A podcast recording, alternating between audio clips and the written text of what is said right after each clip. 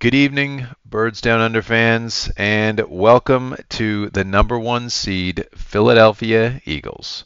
That's right, everybody. The goal of the regular season was to become the first seed in the National Football Conference so we could have a bye week next week and home field advantage throughout the playoffs. And it wasn't pretty, but the Eagles accomplished just that in beating the New York Giants today.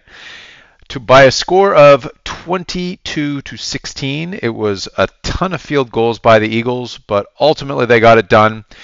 It was a bit nerve-wracking, but hey, you know, we got there. So let's go through some observations here.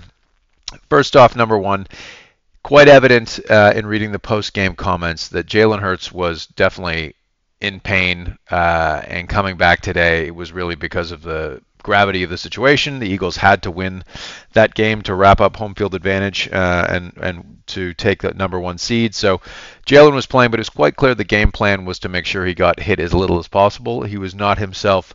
He didn't play like himself, and I think that probably makes sense. In his post-game comments, he makes the comment that he was in pain for a great deal of that game, and Nick Sirianni repeated that. So a gutty performance by Jalen, but I think anybody who saw it would agree that it definitely was not vintage Jalen Hurts.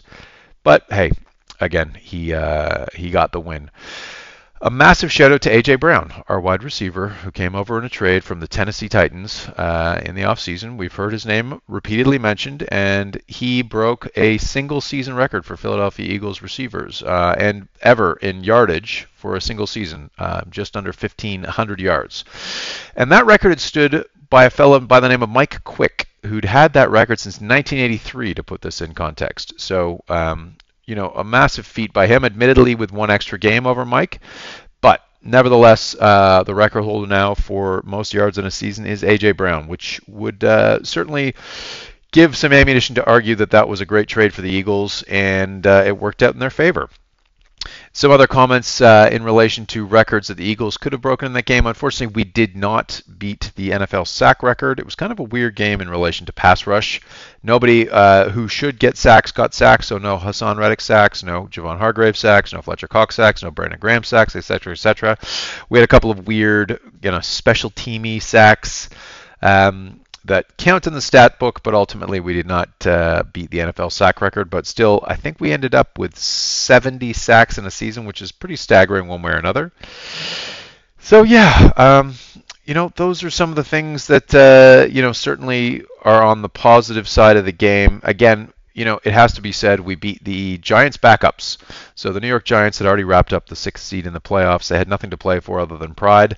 And, you know, real credit to the Giants. They played a spirited game. Their backups looked really, really good and came in fired up and wanted to beat those Eagles. So, you know, real credit to the Giants for making it the game that it was. And, you know, I think the Eagles probably had it in their heads they'd be able to take their starters out by halftime. It did not play out that game that way. And Jalen was needed right to the end. So he was doing the kneels down right at the end. It required us recovering an onside kick by Reed Blankenship. So, you know, that was the kind of game it was. And I think the glass half empty view of this is, geez, that's not a great way to enter the playoffs, barely beating the backups of the New York Giants. You know, now I've seen all the comments about Jalen Hurts' health. I think the view is the Eagles knew they had to win and had to do what they had to do to win. But they were a lot more kind of hesitant to go for it on third and fourth down, as an example. They played a much more kind of standard NFL game, if you will. They took their points where they could, and they just didn't want to open up Jalen to unnecessary punishment, which was sensible. So definitely not our brand of football that we're used to seeing, but at the end of the day, a win is a win is a win. Now, around the NFC now, we have all the seeding for the playoffs nailed down. So the number one seed is the Philadelphia Eagles. We get the lone bye week of the NFC playoff teams. The number two seed is the San Francisco 49ers, who I strongly feel is easily the biggest threat to the Eagles in the postseason. Number three is the Minnesota Vikings, who will be taking on the sixth seed New York Giants.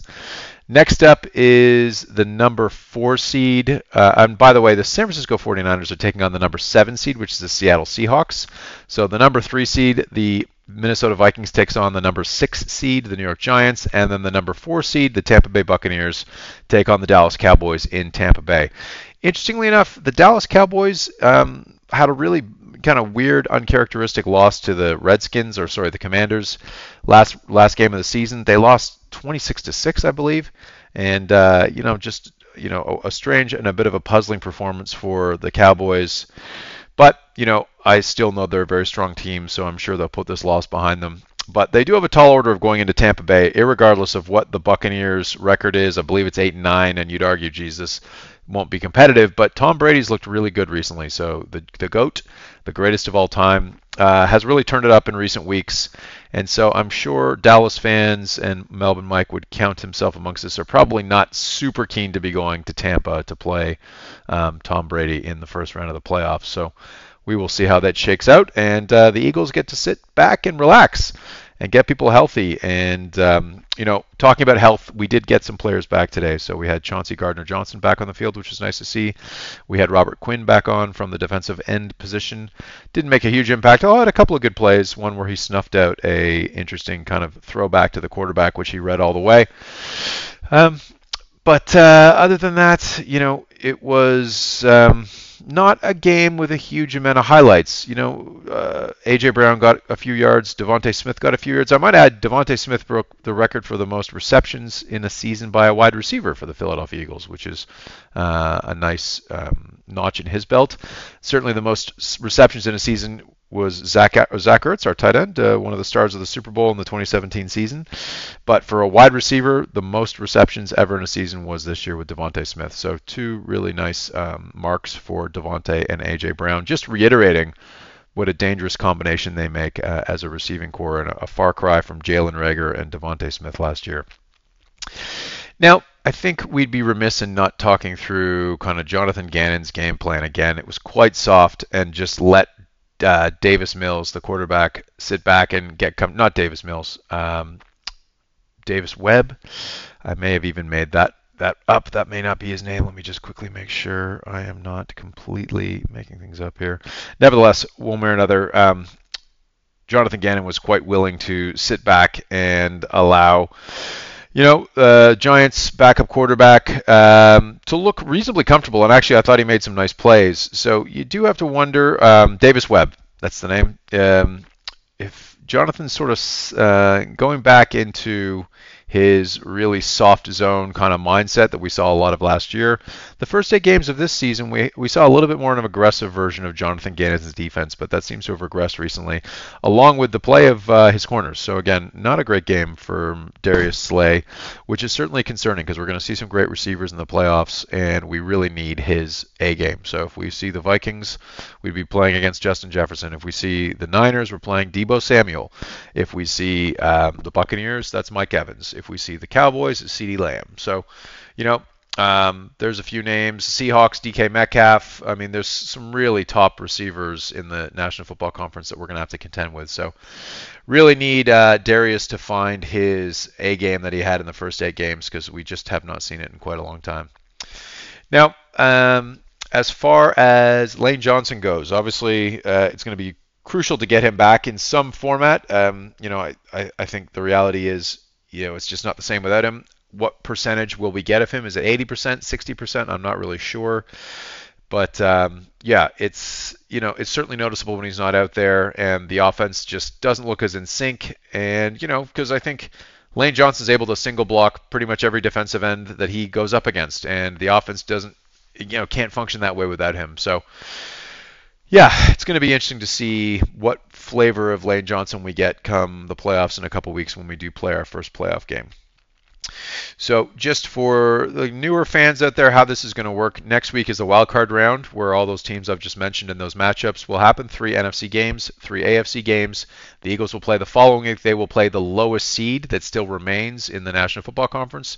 So if the Seahawks beat the Niners, which would be amazing, we'd be playing the Seahawks. If the Giants beat the Vikings, which is more probable, we'd see the Giants. If the Cowboys beat the Buccaneers, we see the Cowboys. That's assuming the other teams below them have lost. So that's kind of how this works. So, but if all the favorites win, which would be the 2 seed, the 3 seed, and the 4 seed, then we'd be playing the Buccaneers in Philadelphia. So we'll see how that shakes out. But, hey, looking back on a really successful season, I mean, 14 wins is a pretty amazing mark for the Eagles. Jalen Hurts went 14-1, which is pretty remarkable to think how far he's come. And if you go back to the beginning of the season, before the season started and I was making prognostications, I said this could be a Super Bowl team, but we need Jalen Hurts to play like a top 15 quarterback. And I think you could make a strong argument he's played more like a top 5 quarterback, which is beyond expectations. And, you know, if he can get back to his pre-injury self, you know, I think the sky's the limit for this team. And just a little reminder for the history of the last Super Bowl of the Eagles in 2017, we actually finished the regular season really poorly. And there were even calls for backup Nick Foles to be benched for the third stringer, Nate Sudfeld, because Nick had not looked good. And, you know, there was real fears going to the playoffs that he wasn't the guy. And even against the Falcons in the first playoff game we played, he didn't look great at all in the first half and really for most of that game. The Eagles almost lost in the last play of that game. And then the next game, Nick Foles just went on a tear and was the best player on the field and was incredible against the Vikings and then incredible against the Patriots in the Super Bowl. So you just really never know how these things shake out. Teams get hot at weird times. Players get hot at weird times. So we just hope that Jalen can bring his A game in January when it counts the most. So everybody, again, let's all enjoy the break and get to watch some good wild card football next weekend. The Kansas City Chiefs, by the way, are the #1 seed in the AFC, followed by the Buffalo Bills, Cincinnati Bengals, and 4 other teams. So certainly I'd say Bills and Chiefs are the and Bengals, they're all 3 very good teams, and it'll be interesting to see who comes out of that, because last year nobody saw the Bengals coming out on top and making it to the Super Bowl, but they did. So we'll just and they played the Rams and they lost. So it just goes to show how quickly things can change. The Rams this year didn't even make the playoffs. So that's just the nature of the beast in the National Football League, and I think that's what makes it great is the fact that teams can go from good to bad, bad to good very quickly. And one shout out to Doug Peterson, ex-head coach of the Philadelphia Eagles. He took on the reins of the Jacksonville Jaguars this year, who were the worst team in the league last year and earned the #1 pick in the draft. And Doug got them to win their division and making the playoffs, which is a remarkable turnaround. And I think you'd like to think that Doug is one of the front runners for Coach of the Year as a result of that effort, along with Nick Sirianni and some other coaches. So we'll see how the voting works. But again, you have to feel really proud of what Doug Peterson's accomplished. And worth noting again that one of those really critical wins that he had was against the Cowboys, which was really important for the Eagles, because had the Cowboys won that game, that loss in Dallas would have been probably the turning point and would have allowed Dallas to win the NFC East and probably the NFC. So can't underscore what it meant for Doug's team to upset the Cowboys the way they did. So everybody, as I say, let's enjoy the break. Our NFC East champion Philadelphia Eagles can get a rest, and we'll be back at it in a couple weeks, and we'll see who we're playing. And really looking forward to the next few weeks, everybody. And if you're marking things off in your calendar, it'll be Monday, the 13th of February, the Super Bowl here, which is Sunday, the 12th of February in North America for those fans. So mark it off. That's the Super Bowl. So I actually signed it off from a work standpoint today to take the day off. My dad's going to be here, which is really cool. Oh, and one last funny little story. So everybody knows Australian Andrew, Aussie Andrew, who has been a guest on the show a couple times. Well, Aussie Andrew today was wearing his Jordan Mailata jersey, out and about having some lunch, and a lady walked up to him and introduced herself, said, "Hey, nice Eagles jersey." And as it turns out, this lady was from Philadelphia. And so Andrew was kind of shocked, and he told her about this podcast. So to the unnamed Philadelphian who introduced yourself to Andrew, very cool. Welcome to the podcast. It's very neat to have a Philadelphian living in Australia listening to this. And hope we can get you on as a regular listener. And very cool indeed. So this just goes to show what happens when you wear your Jordan Mailata jersey out. Great things can happen, everybody. So you go and invest. All right, folks, that is it for me tonight. I used a different microphone, so we're going to see how the recording quality sounds. Hopefully it is good. And talk to you all in a couple of weeks. Go Birds, and congratulations to the 14-3 Philadelphia Eagles. Take care, everybody. Talk to you.